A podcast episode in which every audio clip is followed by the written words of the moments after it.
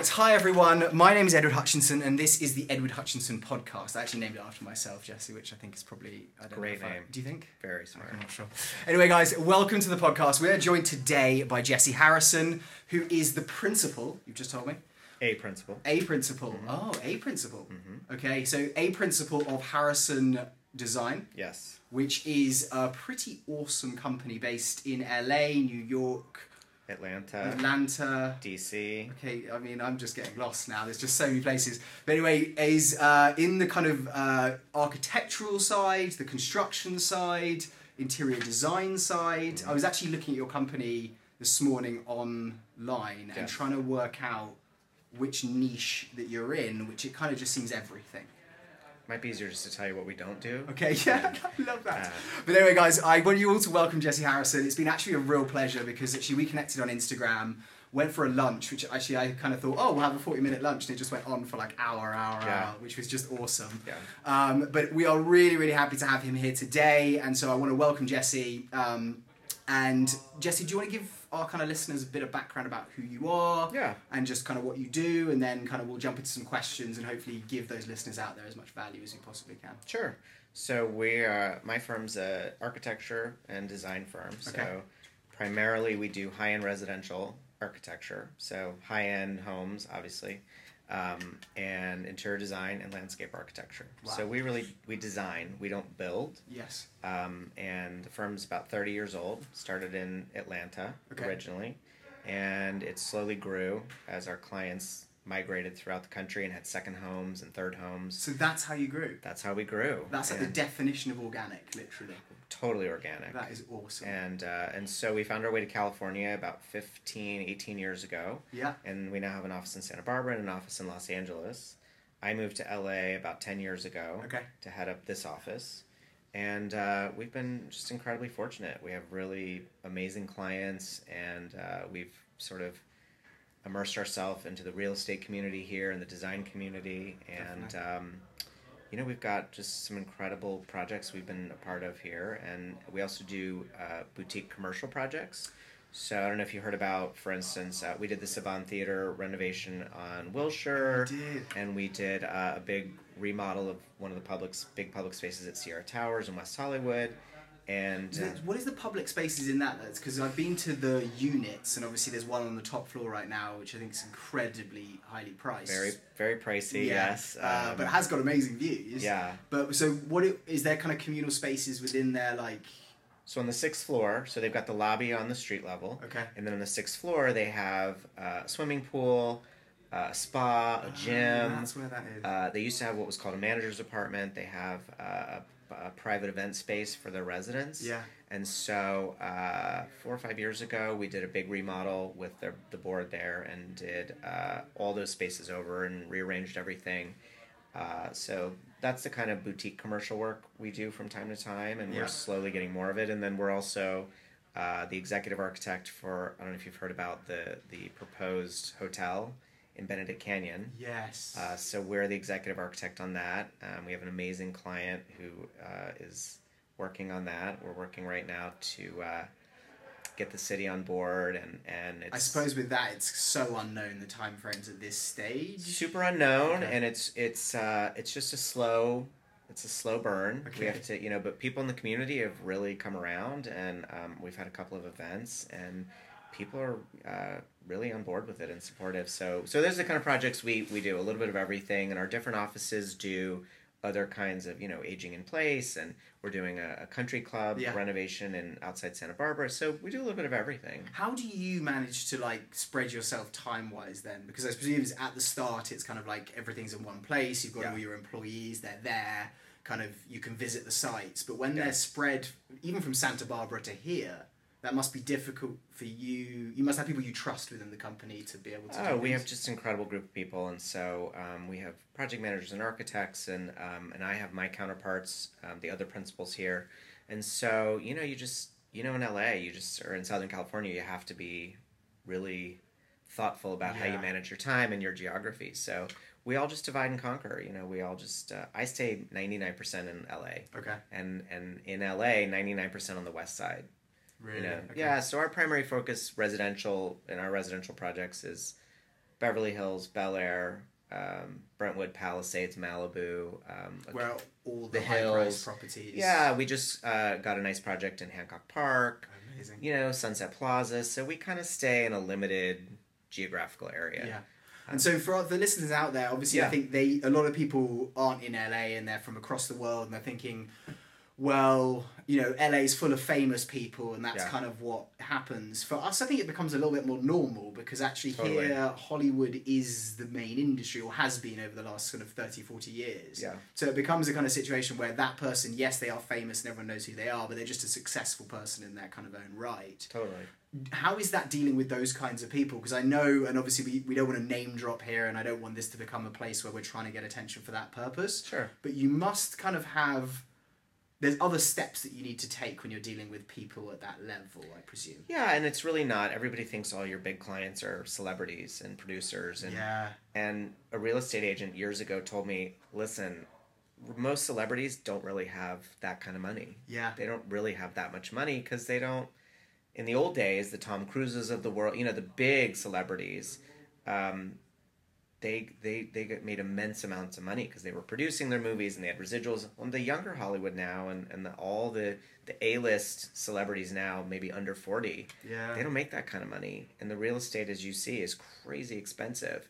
So we have a few Hollywood clients, and Yeah. but they're way up the food chain because they're the only kind of clients who can afford to build multi-million dollar houses. You know, people who are way up, way up in the stratosphere. So it's really mostly just normal, whatever normal means in LA. Yeah. But it's normal people. It's people who come from a significant family wealth, people who come from some kind of tech industry Old money, new money. old money, new money, people who've inherited a lot of money, Yeah. um, people who are servicing the entertainment business. You know, someone who might be a big shot agent or somebody in a law firm.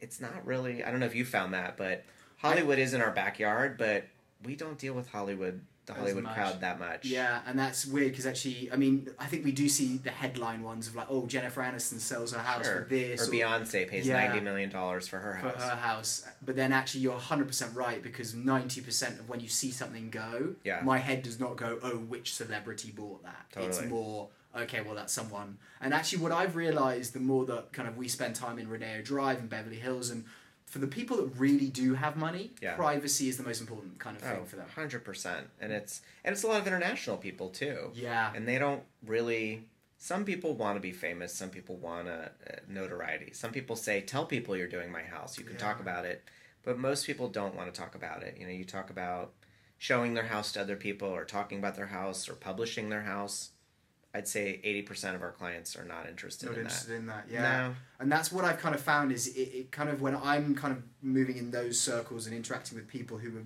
you know billionaires or they're kind of close to that level, yeah it they've kind of got bored of money almost in a way where it's not about showing Sick off. Yeah, it, you know what I mean. It's Yeah. not like oh look at my new Lamborghini or my Ferrari. And the more Yeah. that I see people do that, the more now my head goes, oh hold on a second.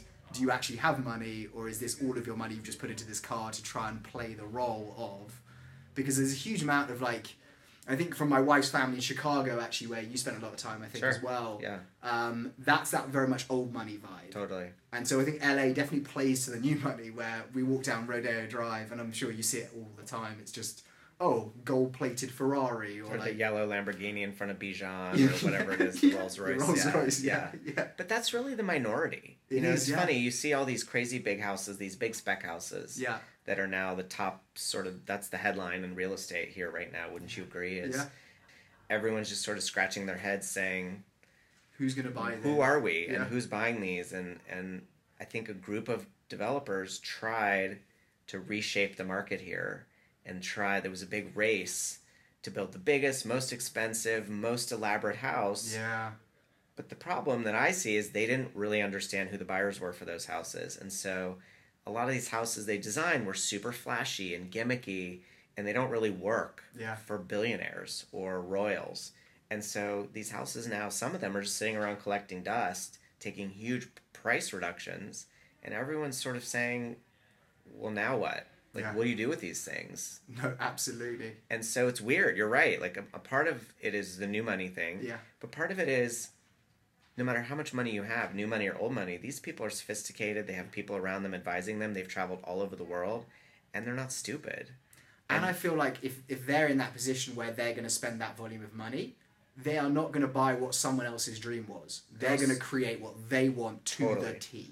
But they're also not going to buy. I don't mean to sound like this, but they're not going to buy sloppy seconds Yeah. in the sense that something that's been sitting around for two or three years and nobody else wanted to buy.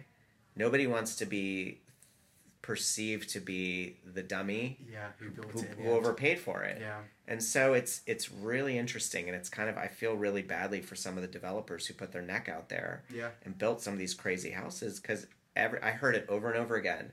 LA's underpriced, you know, compared to New York and, and London and Hong Kong. Oh my gosh, yeah. we're so undervalued and and I think they just thought if you build it they'll come. They Yeah. thought that all these mega wealthy people were just going to flock to LA Yeah. and drop 150 million dollars on a house. Yeah. And I think all of my really wealthy clients know they don't need to spend 150 million dollars in LA to get a trophy property. Plus, I think it's also not a good investment, especially from a California standpoint, i.e., mm-hmm. you're paying on the purchase price. Right. So instead of buying a lot of land, spending a year, two years, well, probably a lot longer than that, four years, building out something that you really love and want, and obviously it's going to be reassessed, Yeah. but you're not going to be paying the 150 mil. Yeah. That's this kind of insane kind of price that someone's put out there because you're paying like one over one percent a year. I think it's one and a quarter. One and a yeah. quarter. So yeah. it becomes kind of like, wow, the guy that has built that wealth and that much money yeah.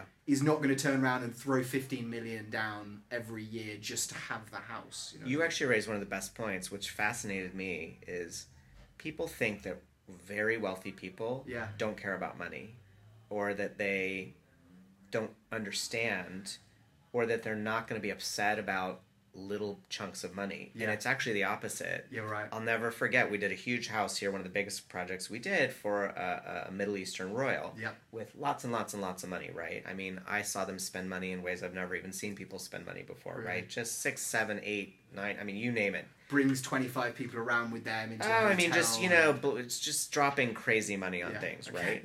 But they built this home in Beverly Hills, Yeah. sixty-five thousand square feet or so. What? It's a vacation home, right? And after the fact, and this is just a house that that this client uses once in a while, right? After the fact, three four months later, I kept saying, you know, this is going to be really expensive to run this house. But expensive for me and expensive for somebody like that is Different two different planets, right? yeah. And I remember we got a call about four or five months into living in the house. And it wasn't that they couldn't afford it. It was just, oh my God.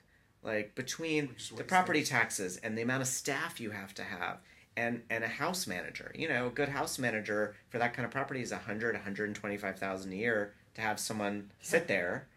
And and on top of that, crazy things. Like they had I don't know how many TVs in the house and they wanted they wanted cable and they wanted Sky News and all this. Well, just their cable and phone and internet bill for the house was like twenty or thirty thousand a month. You're joking. me. And so, And then you think, oh, AC, how many zones have you got? oh my god, I mean, running yeah, constant, and, and, and the kind of gardener you have to have to maintain that kind of property, and the kind of you know a hydrologist to maintain your fountains, and and so it just went on and on and on. And so it's interesting you say that because the wealthier somebody is, Yeah. the more finicky they are about not wanting to get ripped off.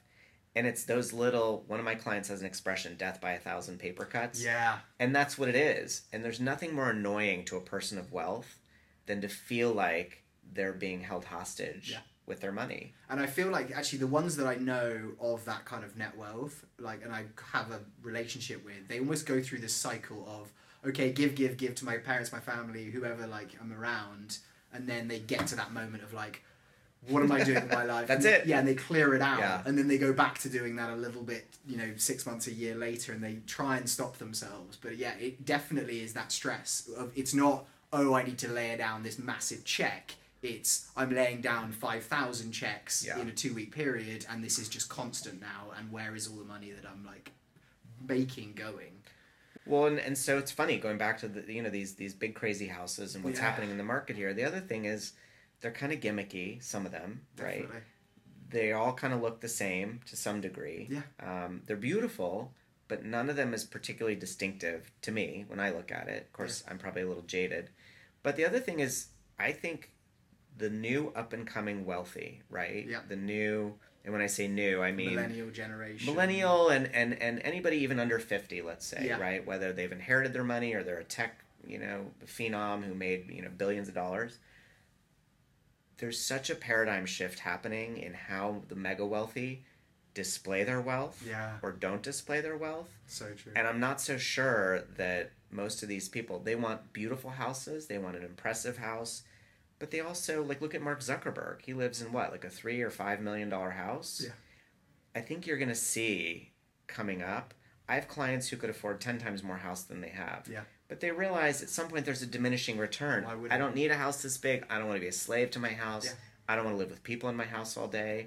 And I have to live in it. I'm a human being. You know, my spouse and I or my kids. Do I want to sit in a house that feels like a museum or a hotel? I think you're 100% right. And weirdly, like, I, I tie it back to some trends that we're definitely seeing, i.e., like the WeWork situation. Totally. Whereas before it was like, oh, well, I want my own office. I'm not going to go and. Like, now it's like, okay, I just want the location. I want, you know, the ability to do what I want to do, but I don't need all this, like, you know, rigmarole of a lobby and anything like that. If I'm going to have an office, I can just put myself there. Our biggest client right now, who is doing developments in LA, Yeah. they are targeting the young professional who basically is doing a WeWork but for living. And so therefore you get your own bedroom with an ensuite bathroom. Co living. yeah, and you're paying sixteen hundred dollars for a one bedroom, amazing bedroom and Yeah. bathroom, and you're sharing the living kind of area. I have a client friend and he's investing big time in the co living. Yeah. I think it's, you know what the buzzword I think will be is just flexibility. Hundred percent. and in the houses too. Yeah. People used to have the formal dining room and the formal living room, and now you're seeing, Open plan. well, like the great room, these sort of undefined, totally flexible spaces. Yeah. Some people aren't even doing formal dining rooms anymore. Some Definitely. people, a lot of these younger people with with with money, Yeah. are doing a 180 from what their parents and grandparents did, and they don't care. And they and they're mm. even in even in the style of house they're doing. They're not doing traditional. They're not doing modern. They're doing this transitional in the middle, Yeah. where it's kind of traditional but kind of modern. And so I think you're going to see. I think that that has a lot more age, though. Do you not think? Kind of, you know, five years down the line, I think that looks a lot better than building the modern of today. I think so. Yeah. I think I think LA has gotten so carried away with the, the you know the, there was well there was the white box thing which kind of started dying about five to eight years ago. Yeah. Now we're seeing some of those on the market, and they're not doing that well. No, and and I mean you're right. It's kind of you can almost date every house in LA Yeah. by style. Yeah. And and the transitional thing. Now we're seeing a big uptick all of a sudden at the high end in this Napa Valley sort of transitional, right? Wood siding, steel windows, Yeah. metal roof. Character, I feel is like yeah, but like it's funny. I was with a really uh, very prestigious designer yesterday who said, "Yeah, I like it, but in five years, is that going to be done?" And now you've paid 10, 20, 30, 40 million dollars to build a house. Yeah. By the time you're in it for two years, it's kind of out of fashion. Fashion. So which is true and then it like because that's where my mind goes back to when i first started in real estate yeah, like 20 end of 2011 i'm in london kind of you know i'm out of college i'm, I'm starting real estate and i was kind of learning it and it was very weird because london is so it's almost the opposite of la Hmm. it's very small and compact Right. and so it's become this situation where it's surrounded by a green belt so the prices are kind of held there you cannot knock things down and kind Yeah. of rebuild but then when i was going through it it was like London had been bombed, and so therefore in the 50s, 60s, 70s, 80s, there were these holes on streets where the country didn't have a huge amount of money, hmm. and so they built very cheaply with concrete. Hmm. And so at the time when I was selling in 2011, it was like, oh my god, that is at the bottom rung. You know what I mean? It's almost like that's 20 years old now from the 80s, 30 years old, so therefore that's not cool. If you're gonna buy something, the cheapest stuff is that concrete 80s stuff. Hmm. Weirdly, over the last like two years now in London, the concrete 80s stuff is now becoming kind of cool. Hmm. Yeah, where it's like you look at the old Victorian style and you're like, okay, well that's like you know 150 years old. How is that still cool now? I feel like they these, well, these houses. pedigree maybe. That's it. But then I also feel like they go through this stage of like 10 years from when they were built, then it becomes out of taste. When it ages to like 40, 50 years, Yeah. people are like, ooh, that's like looking back in, in the past. And no one builds like that anymore. And it's got that kind of aging character of like, that was a time. And so therefore Hmm. people buy it as like a piece of history almost, as opposed to being. Well, also was what what's really appropriate in the setting. I mean, Yeah. I still find so true. when I drive around LA or Beverly Hills and I see certain styles of house, I don't want to be unkind, but like No. I see, you know, uh, Fleur de Lys is a great example. You Yeah. know, the Fleur de Lys, the Saperstein estate, Yes. incredible house, incredible property.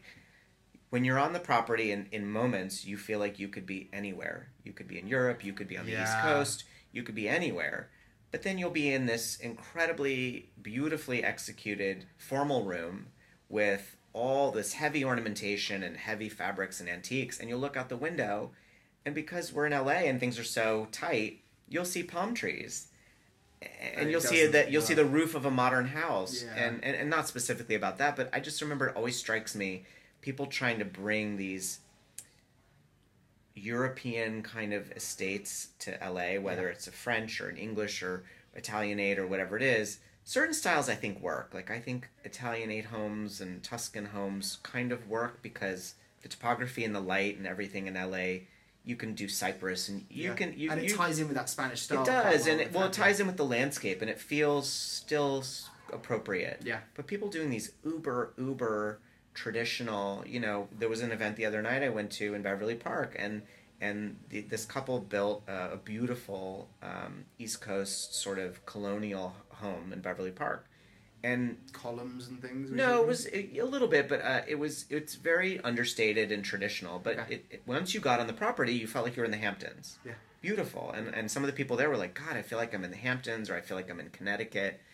It worked there because they're on like four acres, so they completely controlled their surroundings. But you put it in the flats of Beverly Hills, where you can see five neighbors. It's odd to me. Yeah. It's odd to me that people want to build something here that to me seems completely out of place. Yeah, At least in London or in Manhattan or in other cities, pretty much everything you build fits in the context of the block it's on and, and of the city and of the topography and the weather. But here, people just build anything. Yeah, it feels like in those cities, which do feel a little bit older, even though LA is not a young city, but they they've evolved over time Yeah. in different areas. Whereas here, it feels like, okay, this is an old house. There's no Yeah. protecting of that necessarily. It's let's get rid of that and then let's build something. Let's knock it all down and let's just build something else. Well, things are disposable here. That's Yeah. what's so crazy. I mean, houses from the '80s are disposable. Yeah. You know, what other city in the world will you buy a house that's 25 or 30 years old and tear it down? Yeah. A nice house. yeah, yeah, It's incredible to me. Like people walk through them and just bulldoze them, and Yeah. it's like you would never hear of that in in the rest of the world, in Asia and in Europe. 100%. Houses are gener- multi generational. Yeah. They're built to be there for centuries. Yeah. So it's, strange. That is something that always, to me, is an issue, and I don't know if this just because I think it is becoming less of an issue for me. But I come from London, and I grew up around a city where everything's built out of brick. You know Yeah. what I mean? It's kind of this is built to last. Most of the houses have been there over hundred years when you're driving down a street, and so. I was looking at a house and it sells for a million, you know, one and a half million pounds, and you're thinking, okay, that's a lot of money, but you know, you're buying something that's kind of historic. Here, when I'm seeing you know, even the like 10 million, 20 million dollar plus mansions going up, and we see it constantly. It's kind of crazy now when you're driving through the streets of Bel Air, Beverly Hills, in the hills, and it's like every third house seems to be going through some kind of Oh, yeah. construction or Oh, work. yeah. But it's wooden frames Yeah. and then plyboard. Yeah. And so I'm in my head, I'm like, that's going to be 20 million. And you know, when you kind of buy a nice handbag or shoes or whatever it is, the quality of the build Yeah. is everything. And I feel like the house that you're going to buy is almost the biggest investment. It's what you should care about the most in terms of the build quality. And it's just, and I suppose here it's it's earthquakes, isn't it? It's Well, yeah, I mean that part of it is obviously well, it's mostly cost, really. I mean, it really is cost driven. I've never, we've never had a client say, "I want to build a, a house with wood framing," yeah, for any reason other than the fact that they don't want to spend the money to build a house that's completely poured concrete. Right. Really? We did a house not that long ago for an international client, and that client insisted on building their entire house out of concrete and metal stud framing. How does that? I suppose because it's one element in an earthquake that actually holds it well. Because I can't imagine it's that flexible. I mean, all the concrete. seismic code in, in California is extremely strict. Yeah. Obviously, after you know there, there was a big Northridge earthquake, Yeah. and and so now the, all the codes over the last 20, 25 years since Northridge um, have become extremely strict, and they've you know really tightened the reins on on building and building codes and the seismic and but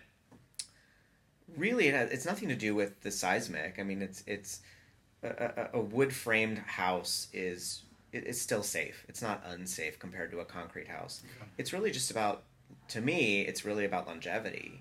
It's you know when you're building with wood, Yeah. wood over time is just going to deteriorate. It's a it's a living Thing. it's Yeah, a living yeah. breathing building material, right?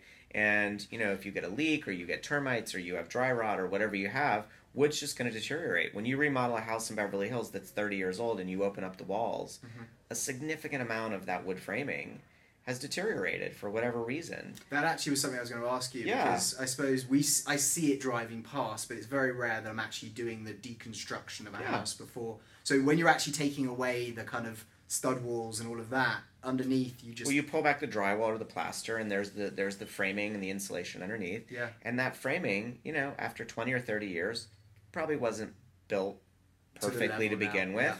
And, you know, over the years, and so at that point, it's really unfortunate because people open these walls and they think, oh, I'm just going to do a, a remodel. And psychologically, people think it's faster, it's cheaper. It's actually usually more expensive and it takes longer yeah because you're now surgically trying to save. fix things and It's like trying to you know reassemble your heart one valve at a time versus a transplant. You know, it's, it just doesn't work. But but you know, a lot of international people don't look at a house as it's for me and my family, and then once I die or sell it, bulldoze it. What do I care? You know, we had this one client who insisted, and his that their entire house is concrete, metal, and limestone, and with with bronze doors and windows. I mean, that house will probably outlast your grandchildren I and their that. children. But it's it's extremely expensive. What are we looking at cost wise in terms of uh, you know direct comparable? If you're building something six thousand square feet in wood, as opposed to that in, is there a you know it's double the Uh, cost? Would of course, you you say? asked me that. Sorry. Uh, I mean, well, it depends. It depends on also what you're putting on the outside of the house. You know, in this particular case, they built a stone house, so they put limestone. The big thing in LA is people want a house that looks like limestone, but they don't want to pay for real limestone, so they make what's called precast. It's it's a it's a man-made product made from from stone yeah. and molded to look like real stone. And if you half the houses you drive by today in Beverly Hills are with stone on them are probably precast. And it looks like stone. It doesn't last as long as limestone. It doesn't age the same, but it's significantly less expensive. Off the top of my head, I would say it's 30 to 50% less expensive. And I suppose when you're building a house of that scale, which you Yeah. are in those locations, then that adds up to quite a lot of money. Totally, and and but then building the house out of concrete, it's the cost. You know, I'd say it's gosh, it, it's got to be double the cost for Yeah. the structure of the house. But it also takes a lot longer to do. Really? Okay. Of course, I mean you've got to, and on top of it, everything has to be perfect the first time. Yeah. You can't, you know, when you, when you frame something, and if you, let's say you and your wife were building a house, Mhm. you poured the entire foundation, and then you went vertical, and you and you poured all these walls in concrete. Yeah. And if your wife walks in and goes, "Gosh, I'd really love a window there," you're talking big money and a lot of time. If it's wood framing, you just cut the framing out and reframe it, and it's it's flexible. If you want to remodel later, you can't punch through a, a concrete wall. You can, but it's extremely Expensive expensive, and it. compromises the structure. So there's a lot of reasons why people do it. So that takes me on to this thing, Jesse, that I've been having dreams about. When are we, you and I, going to develop a material Yeah. that is like the wood, or does this exist? Because I feel like if someone could do like some kind of resin material that had the flexibility of wood, but a lot more sturdy, Yeah. but so you could build the house and have the flexibility, Yeah. but it also is going to last.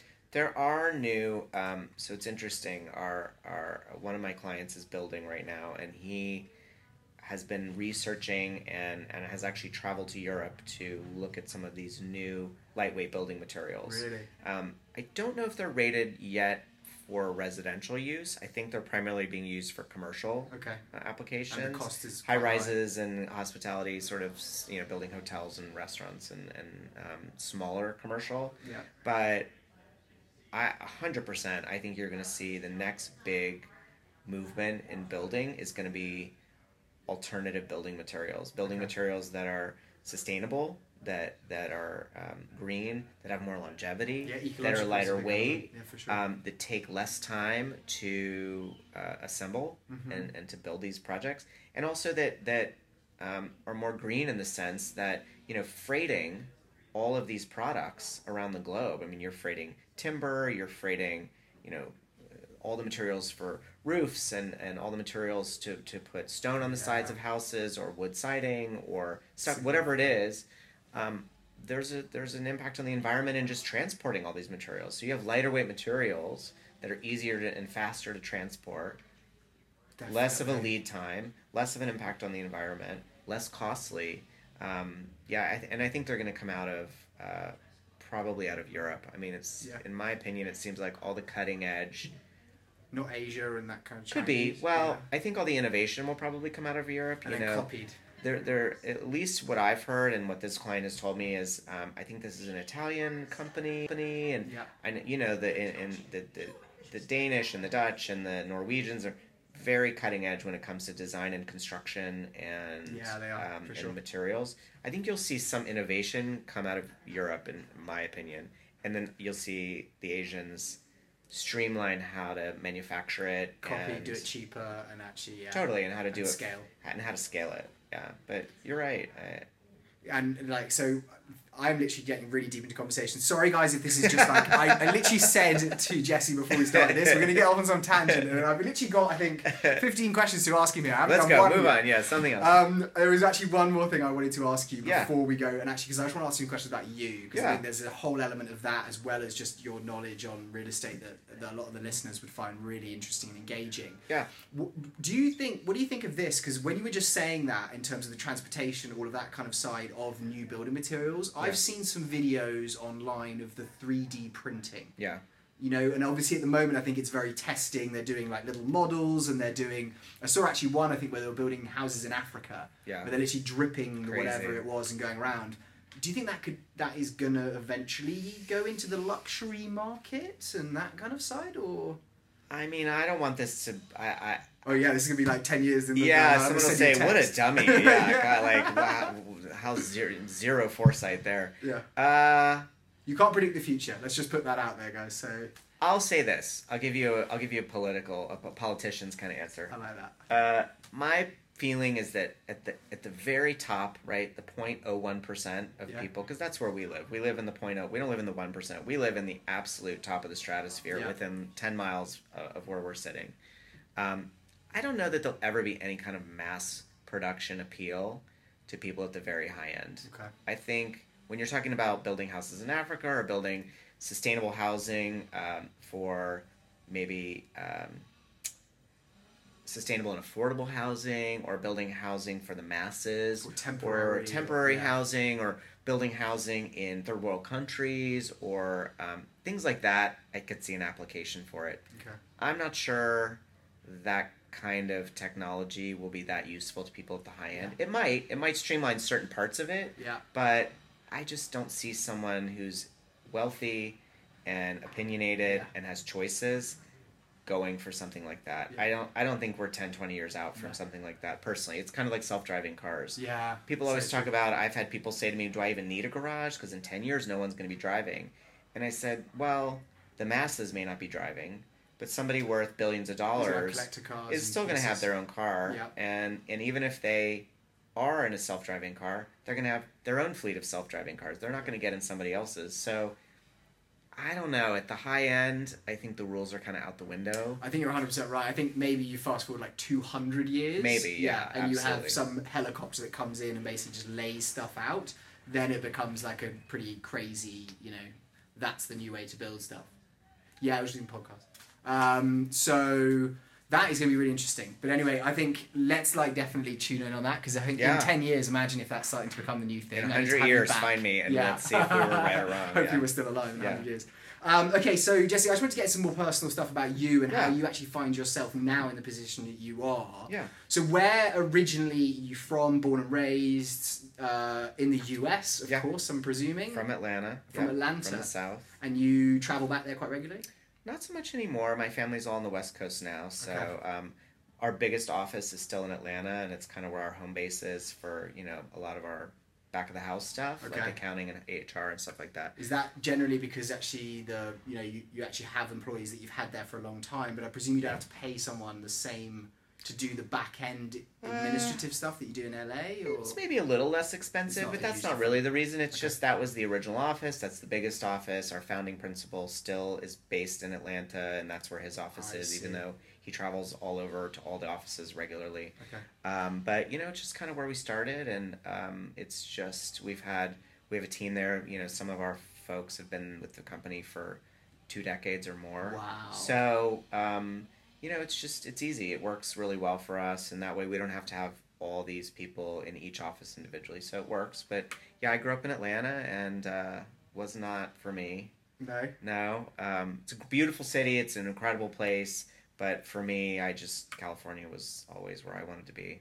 and when was that? You, was that from watching TV, or you came out to California? TV as a TV? kid, you know, yeah, I always kind of was fascinated by LA and Beverly Hills and just the whole California, everything, the aesthetic and the lifestyle and the weather. And, Yeah, yeah. and then as I came here more as, as a kid and as, a, as an adult, I realized, wow, people can really live like that, you know, and people can go surfing and then go skiing and go to the desert and Yeah. wear shorts and in January and, um, and, you know, have the Hollywood experience in your backyard. And, you know, so Just it's the boxes. yeah, I mean, it's just, it's, I mean, you're newer here, but it's just, Yeah. It's, I've been here 10 years and there are times when, you know, flying home from a trip, it's like, wow, I'll fly over the city and go, wow, I live here. Like, Yeah. it's amazing. You know, I, to me, it's the same because actually, like, I was born and raised in London, which is an incredible city. Sure. I mean, like, there are certain elements of London that I would love to be here. Sure. I think that kind of 24 hour vibe Yeah. that London sometimes has, New York similarly. But it is crazy because I always thought I was born and raised in the city, I'm a city guy. I'm never going to be that person that kind of, you know, I'll do the trips to the beach and I'll do the trips to the mountains and whatever.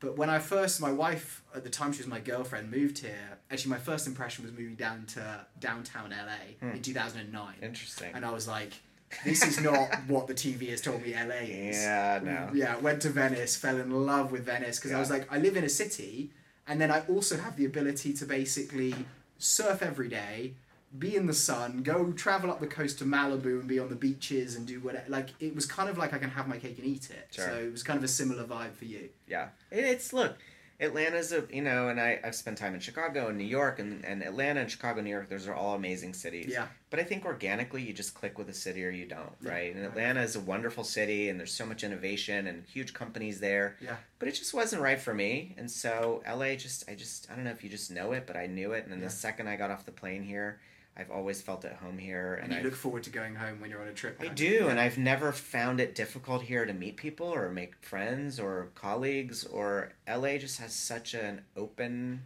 Yeah. an openness to it. You know, people are open to I'm positive. very positive, and people are open to, to collaborating and meeting and Yeah. taking a meeting, and and people are just receptive here. And and so even though we kind of rag on the city a little bit Mhm. on the architecture real estate side where everything is sort of disposable and new and Yeah. on the other hand, LA is so open to new ideas and um, doing things differently and giving somebody a shot. And so there's something, there's like an electricity here Yeah. No, definitely. because this whole city was kind of built on innovation and doing things in, in a different way and, Yeah. And creating things. So, That's what I always find amazing is, you know, when I walk into a lot of cities, it's kind of like if you're an older person, Yeah. it's almost you're looking down on the younger people, like, oh, you don't know what I've seen. Da, da, da, da, da. Yeah. In LA, there isn't that vibe. Not at I all. Find. Yeah, it's No. kind of like, oh, you're young. Oh, you come from that place. And I think that maybe is because everyone's moved to LA as well. totally. So it becomes like a kind of, oh, well, you've got a different experience than I do. And it's not like some of the families that, like, I still am very close with in London. I literally see the, the son at my age and they just have become the father Yeah. like completely like wearing the same clothes that they did when we were little kids, you know, like the chinos Fun. and whatever. And I'm like, Sounds great. God, thank God, I've kind of like moved away from that. Well, people here aren't thing. snobby. I, I Yeah, find people here so are true. super inclusive. Yeah, You know, I'd say like Bel Air is probably the closest thing Yeah. in, in in the wealthy part of LA to like the Upper East Side of New York or whatever the most elite part of London or Paris or whatever would be. And you know, I find our clients, the people we do business with, no matter how much money they have or how prominent they are, yeah, they're incredibly inclusive and open minded and um, just really approachable and easy to get along with. So No, 100%. that's what I like about LA. I think it's just an amazing city, Yeah. and and it's gone through such a renaissance in the last decade. I mean, I moved here at like the perfect time because to me, people in other major cities sort of looked down on LA for a long time. It was just sort of like it was Hollywood plus Beverly Hills plus a beach, Yeah. right? There was nothing here. There was no depth.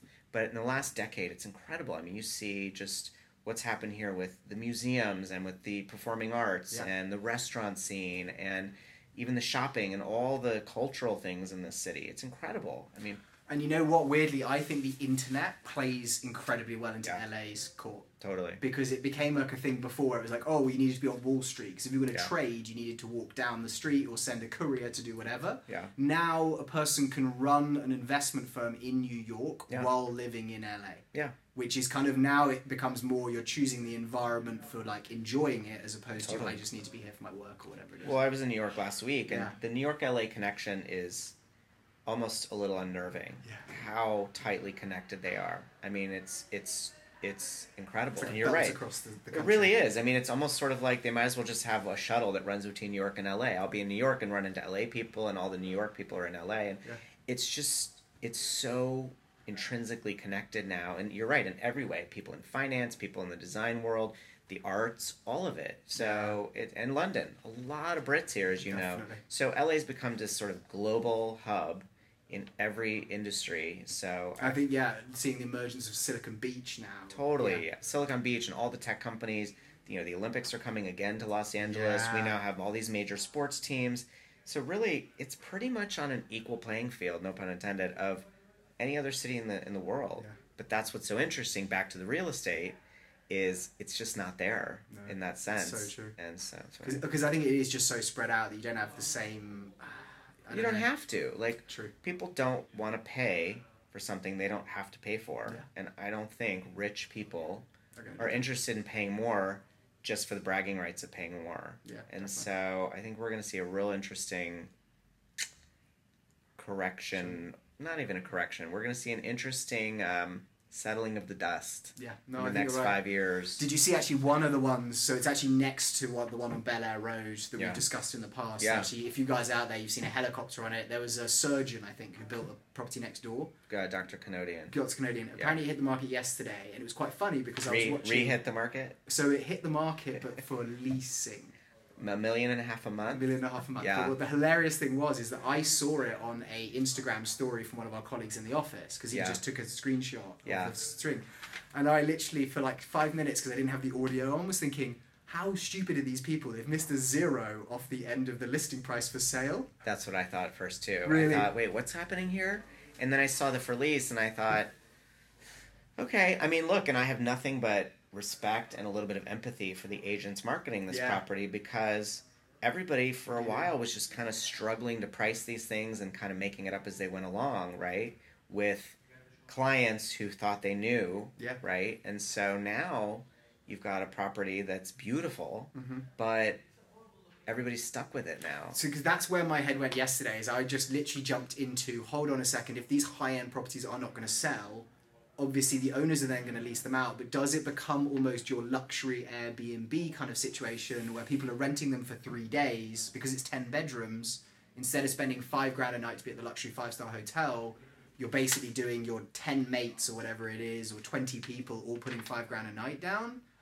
not a lot of strategy there Yeah, long I mean, term and i think well the problem you've got so the one next door the one we talked about Yeah. that was built by a you know a well-known New York. la guy Oh, no, he's not. No, he's la LA guy and uh, you know at least from what i understand he, he had the money to do it right comfortably. Yeah. he built it. I think he enjoys the process. He built it because he wanted to Yeah. right? And i don't my suspicion is if his doesn't sell i don't think it's going to be the end of him financially. No.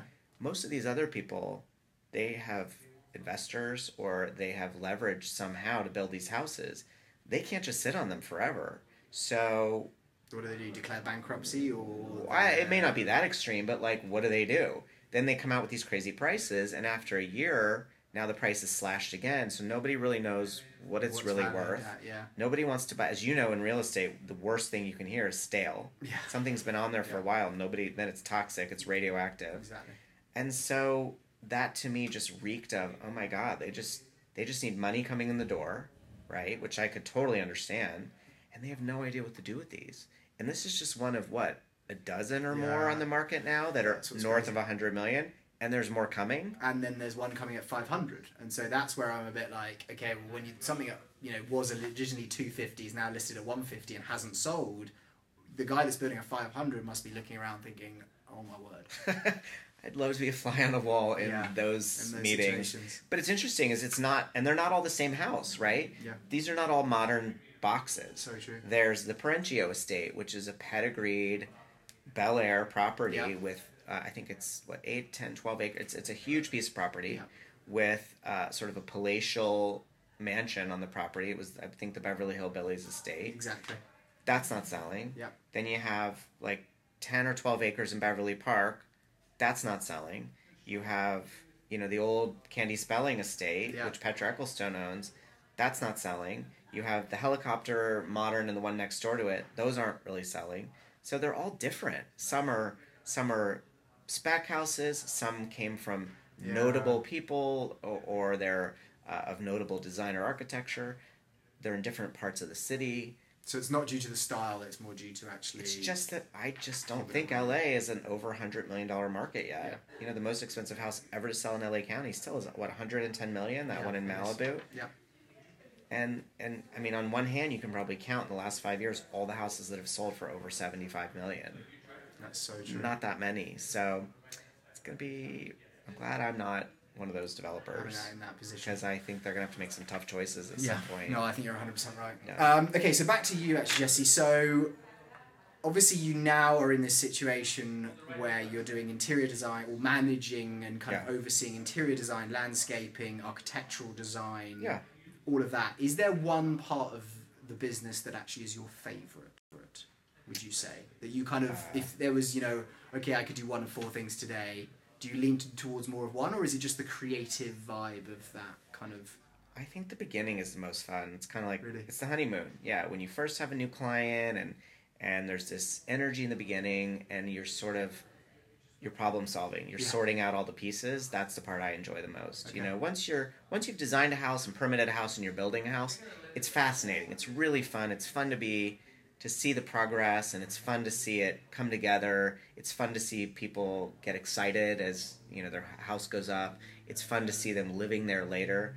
Um, all of it's really incredibly interesting and, and rewarding Yeah. and fun and it's so personal.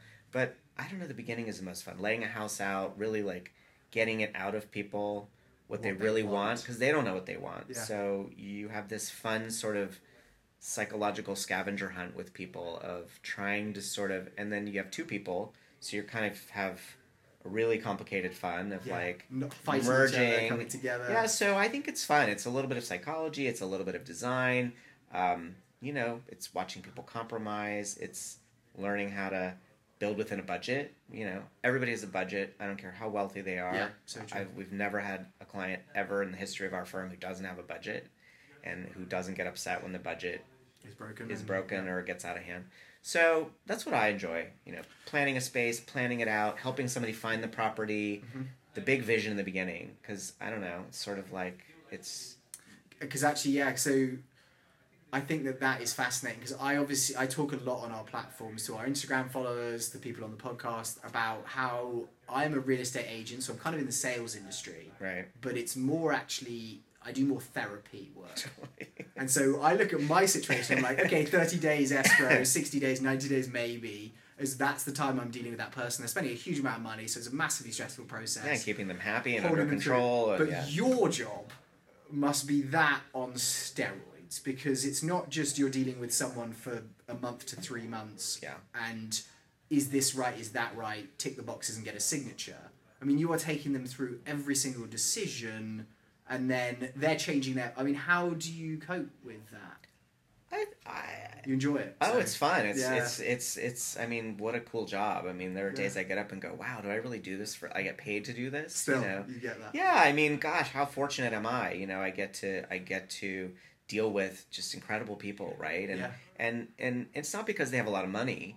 It's just you know, a lot of times you're dealing with very successful people who are really fascinating. You know, Yeah. they've they've built a business or they've created something or they're they're they're they're the kind of people that a lot of other people would die to be in the same room with some of these clients. Not because they're famous or rich, but because these are really successful, interesting people who've accomplished a lot probably in their life.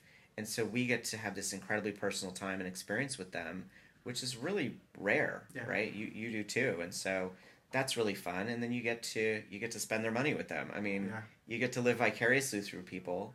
Oh, I suppose And- that is an element for you actually as well, isn't it? You well, for you too, I would imagine. You know, like eh, Yeah. you know, if you had the good fortune of buying a fifty million dollar house Yeah. yourself, great. But if you don't, here you you get to get do it with somebody else. Yeah, see the, the Yeah. emotional response. And so, but I suppose you could actually. Do you ever have that with your own house? Is it's kind of an issue because I presume you're No. constantly doing to other people like, oh, we should choose this and we should choose that. Mm-mm. You've done something in your house and you see something like, oh, maybe I should have done that. Does that ever? I personally think the trick to being successful in our related businesses Yeah. when you are when you're when you're serving or working with people who have extreme wealth Yeah. and a lot of options, I think the ability to not let that get inside your own psyche and start to think, "Oh my gosh, I'm like I'm just like them. Yeah. I can live like this." Or or to be envious of that life or really wish I had that life. I just don't have that. So I can see somebody build an amazing home or, you know, do all these incredible things or buy incredible art and furniture, and I find it fascinating. But I can go home to my house and it doesn't bother me in the least that I can't buy a million dollar or three million dollar painting or it, it just it, it it doesn't interest me. And this sounds so cliche, but you know, these people have the exact same lives that we do, Yeah, that anybody 100%. has. You know, their their big concern is their kids and their and their health and you know having a happy family life and you know they build this house and whether your house is 30,000 square feet or 3,000 square feet Yeah. guess what you might have a leak in the roof and you got to repaint it every 10 years and you have to do so it's all the same thing it's it's true. a bigger version of the exact same thing somebody may have a $300,000 house Yeah. in in Nebraska they have to do a lot of the same things to maintain their home that somebody living in a hundred million dollar house in Bel Air may have to do. So I just see the commonality of it all. I Yeah. don't see, and so I see other people in our business trying to emulate or get a taste of that life, and it just looks like a lot of work to me. Yeah, it looks stressful. I agree. Um, I think, and you're 100% right, because I think a huge amount of people, when they see the people that we deal with, they see them on the TV or Yeah. in those moments, which is, oh, look at this person in living their lavish lifestyle. yeah, I think we see the person in their day to day routine a bit more, so it becomes very normal. Like, this is a normal human being, well, just as totally normal, and they stress out just like anybody else. Yeah. The numbers might be different, but they stress out. Oh my gosh, I thought this was going to cost X. Now it's thirty percent over budget. Yeah. It's just as stressful. I think there's this misconception of most people that people building expensive houses and buying expensive things, whatever it is, it's just sort of like it's just like a lottery ticket. Like everybody's just Yeah. spending money like crazy. And really, some of my clients are some of the most hard ass about money and the most the most conscientious about what does that cost? Now, why does that cost so much more? Can we get a better price? Not not grinding people or, or treating them badly, but um, it's just it's all really similar. Yeah.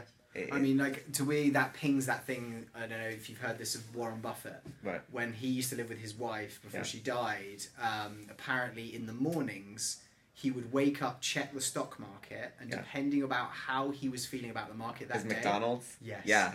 he would say to her, like, oh, a McMuffin or a McMuffin meal or just like a Totally. little hash brown. And so his wife would put in his cup holder in his car a dollar, a dollar twenty, or Amazing. 86 cents. Totally. You think world's richest man for however long that he he was before now Bezos is. Yeah.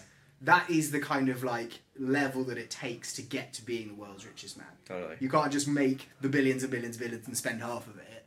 Literally every single transaction in those people's lives Yeah. is how do I nickel and dime and get the best deal that I possibly Well, can. what's the value? What am I getting a value for this? Yeah. Is there diminishing return at some point? Yeah. It's funny being around all these really incredible, elaborate houses and cars and all these things.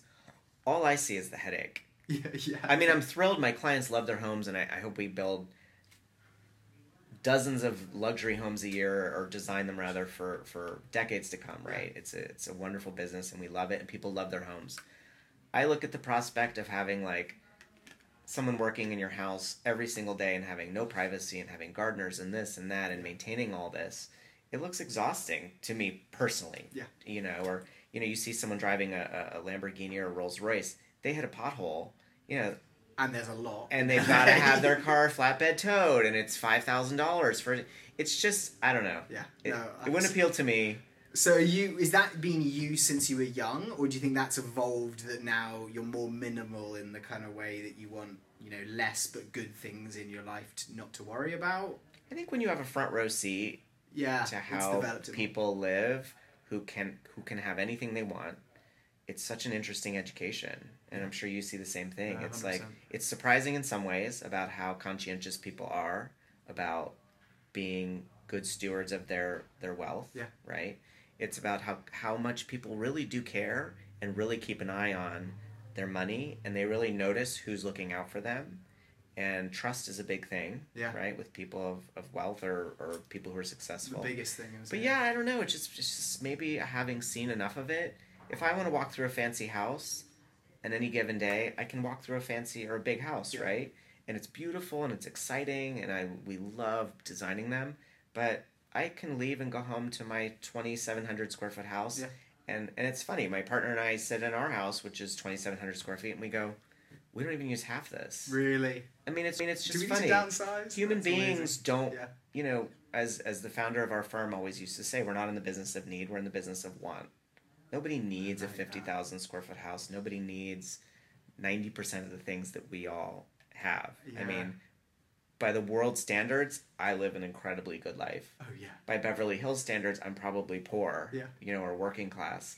So it's just it's all perspective. Well, that's what's, uh, what pinged in my head actually, because someone said that the other day, which was to be in the one percent of the world. Do you know what your annual income needs No, to be? no. Four hundred thousand dollars. Incredible. That puts you in the top one percent. And Yeah. everyone out there, I think, who watches the, the news, uh, watches entertainment, all that, Sure. like, well, I want to make a million a year. And I'm like, you do realize that puts you in like the zero point three percent of the entire world. Like, it's not. uh, But we, I think because everyone now can see everyone else's lives, because we live in a social world, we live in a TV, Sure. a movie. Sure. It definitely we're going through that weird transition of people are like, well, hold on, he's got that, I want that. But there was some think- statistic I don't remember. I saw it was on Instagram or I saw it in, on the New York Times or somewhere. It was the number of millionaires for 2018 Yeah. increased some incredible Really? percentage. Yeah, you'll have to find that. But it was an, it was a it was a significant jump in the number of people whose net worth was now um, over a million dollars who was con- who were considered millionaires. So, but yeah, it's just interesting. It's by LA standards, you know. You know, my partner and I both are professionals and work, and we're fortunate. But by LA standards, you know, we're just sort of one of the mass here. You know, but if we lived in I don't know, rural Texas, Yeah. we'd probably be like the kings of the. You know, hundred percent. it's interesting. Yeah. So it's all, and you can easily you can be very fortunate and successful in LA. Yeah. And still be sort of feel like you're getting nowhere. Yeah. I mean, And I think my wife and I have that a little bit because she starts she started her business and she doesn't take a Sure. salary from it, reinvests everything back into it. So I, I make a good salary, or not salary, but I make good money. Sure. However, meals in LA can be Oh, yeah. it, like I have friends who like come from even sometimes from New York and they're like, What? yeah. How much is this? And I'm like, Yeah, well you can imagine if you make a good salary it gets eaten away at pretty quickly. It's not just the property prices.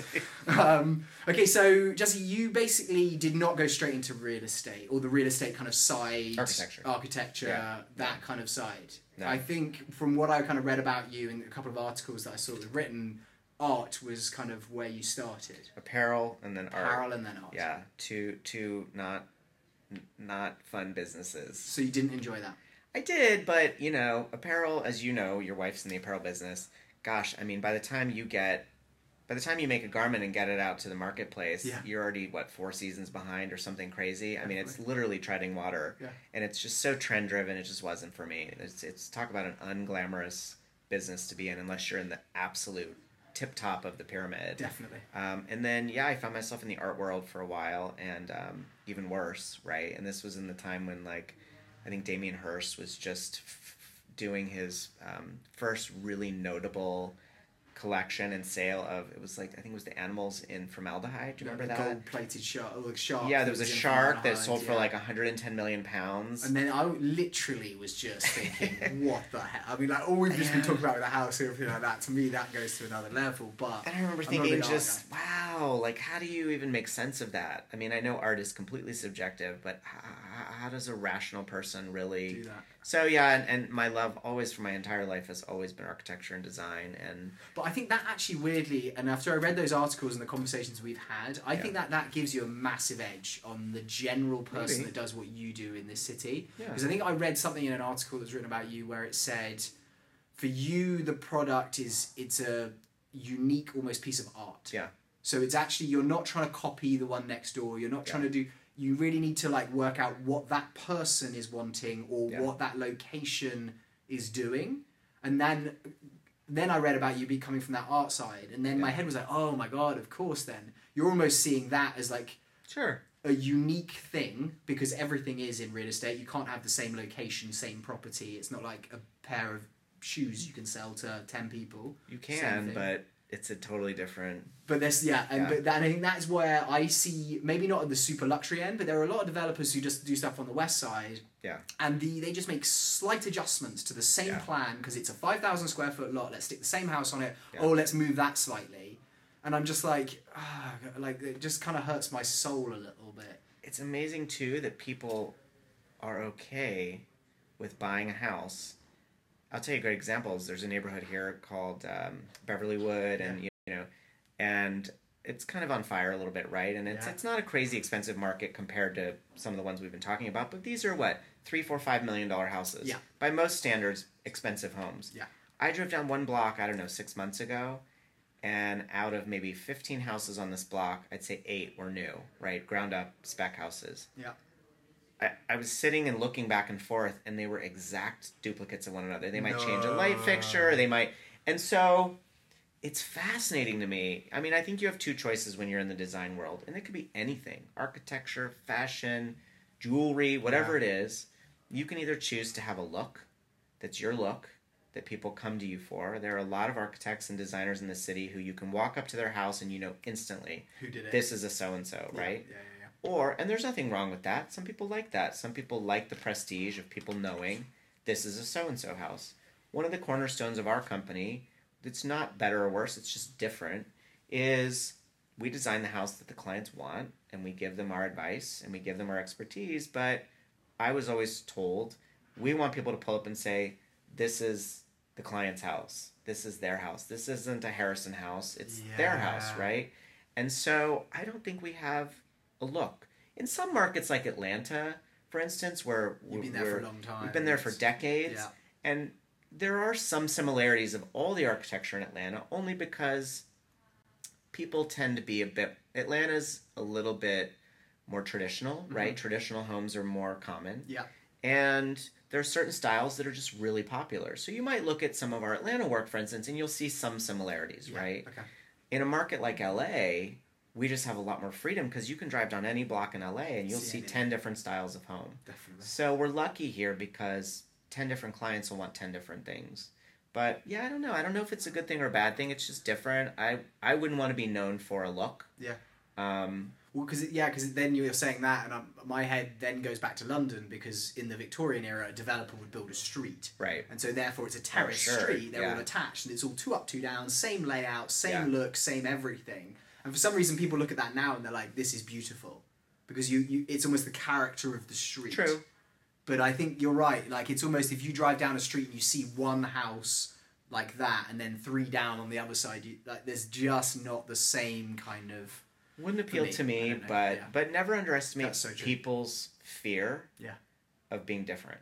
There. And so the reason developers and builders build kind of the same thing over and over again, Yeah. like, you know, we walk into these houses and anybody listening, and if you Google all these houses that are being built, I could probably write you 10 things you're going to find in these houses. Big slabs of marble over the fireplace. Like, there's just the same thing. book match design. Book on matched this, yeah. and the you know linear fireplace and the wide plan card you know it's like the pivot door like they all they're all pretty much the same thing with yeah. Pivot front variations right door. Yeah.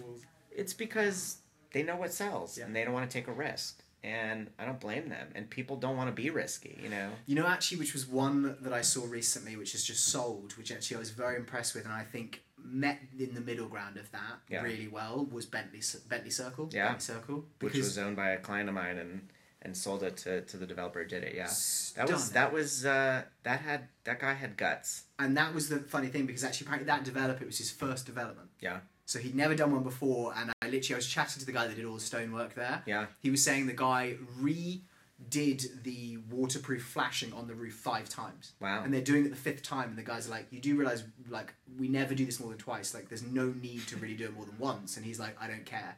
And and because it was almost like he's not the developer mindset of like Yeah. keep it to the minimum, and there was a huge amount of like character in that house. Yeah.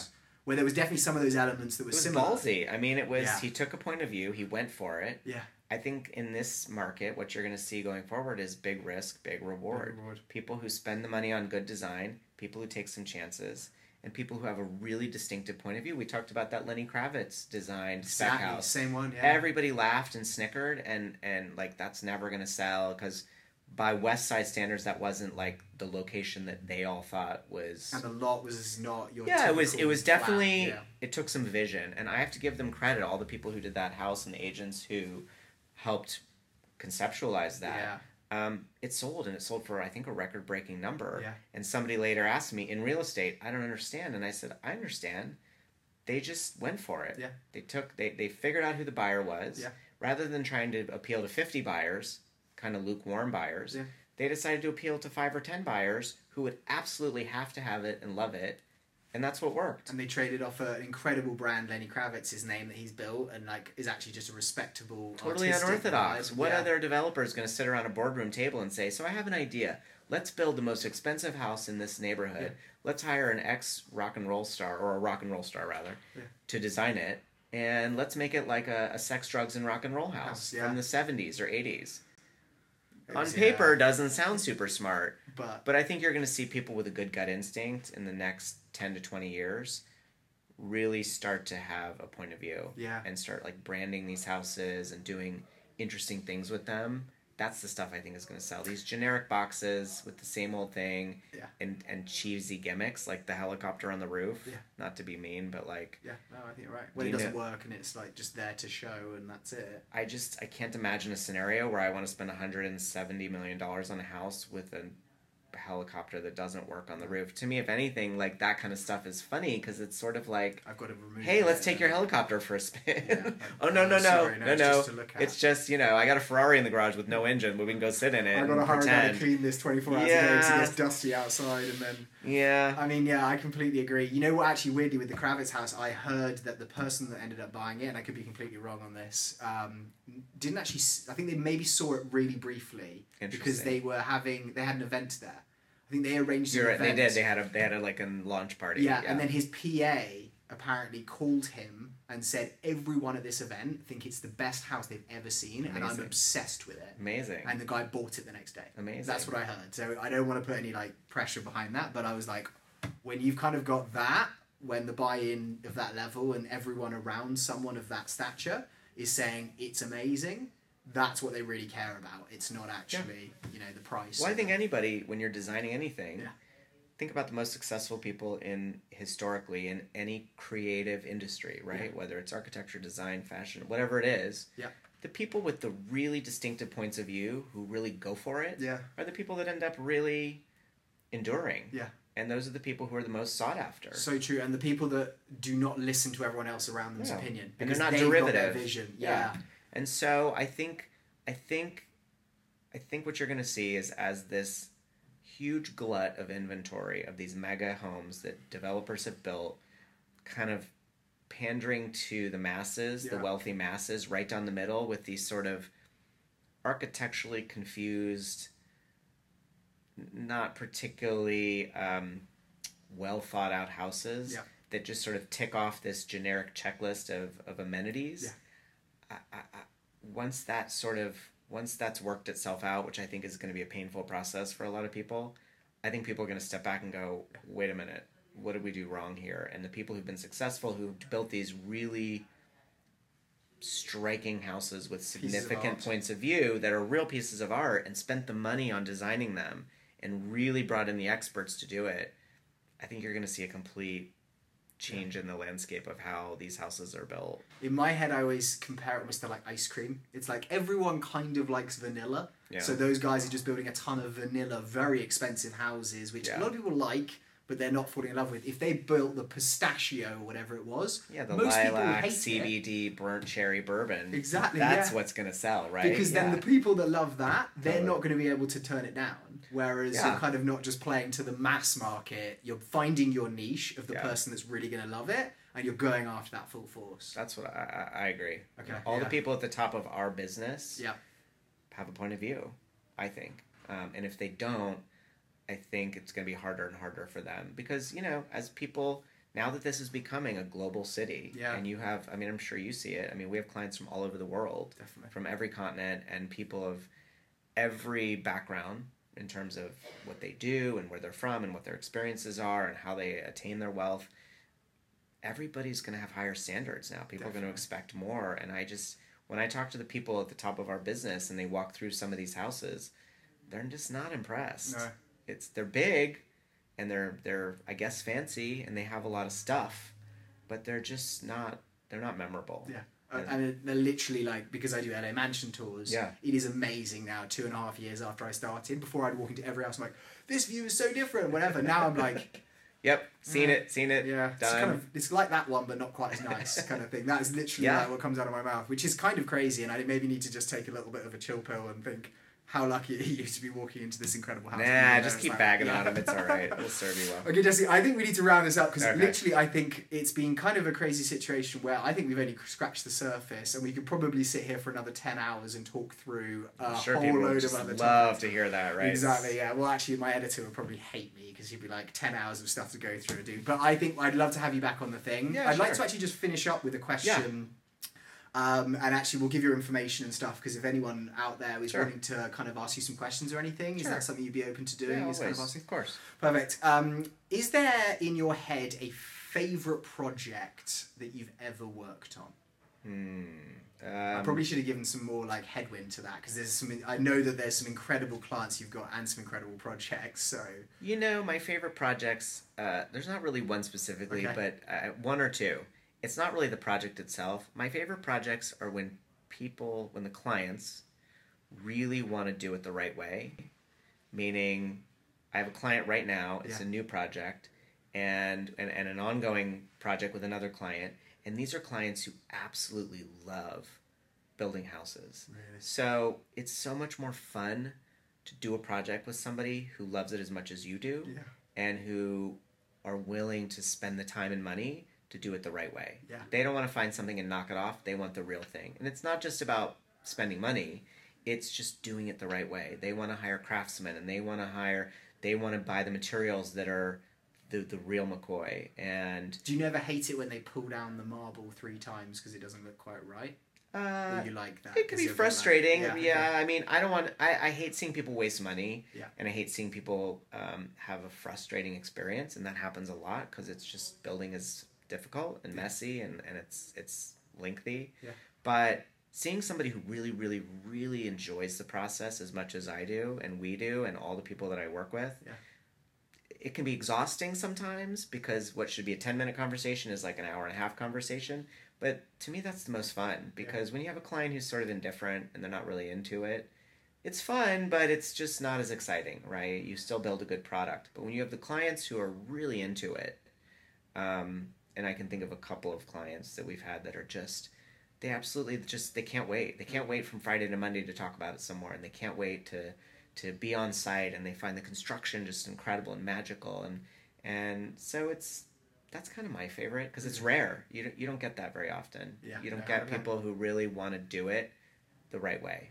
So it's actually the process and the journey of creating it that you love the most, not the finished product kind of thing. It's both. Both, It. And in the end, that product ends up being like a jewel box. You know, I mean, and you walk through that house and you think it's, it's incredible. Yeah. And most people may not notice, but you'll notice things and you'll know, wow, like this client really understood the difference between A and B. Yeah. And they invested the money in doing it the proper way, Right way. or like really having it done well, like real stone and real, um, you know, all the the real materials Mhm. that make the difference between a really good house and like an exceptional house. Yeah. So that's my favorite. It's I just fun. Yeah, it's kind of geeky. And out. actually, I think like you look at that being your career, and you're like, if you love that, totally. that's kind of awesome because every day you're happy when you're actually Yeah. loving what you're doing. Yeah. which is incredible. Cool. Well, I just want to say thank you so much, Jesse, for coming Yeah, my on. pleasure. Yeah, and it's actually been a real pleasure to have you here and to kind of get your insight on that kind of luxury high end part of the market Sure. and what you do. Sure. Um, if any of you guys out there have any questions, definitely put them in the comments section below, or just send me a DM or a message on our Instagram, Hutch Johnstone or Housesgram.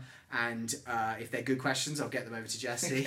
I don't, I don't want to like flood everyone because I know that your schedule is pretty crazy. That's all right. And so know. I don't want everyone. If, if people out there are wanting to kind of follow you, and I think you've got an Instagram account, but it's private. Does- Uh, yeah, we, we have a, our firm has an Harrison. Instagram. It's just Harrison Design. They Okay. can uh, search that on Instagram, and then Perfect. our website's just harrisondesign.com. harrisondesign.com. So Yeah. yeah, if you guys have any questions or you'd like to kind of look in a bit more depth about what Jesse does, what his company does, um, definitely go and find them there. Sure. And uh, I'm just really excited. And actually, I'm hoping Jesse that we can maybe tour one of your projects at some stage. Yeah, I don't want to put you on record or like anything like that. But if there is anything Got a couple in mind for you. yeah, Yeah. if there's anything where you guys are like, we need to see that, let us know, and we'll try and get it done. But obviously, it can be very difficult dealing with the privacy and yeah, everything. There's always a way. Yeah, Yeah. awesome.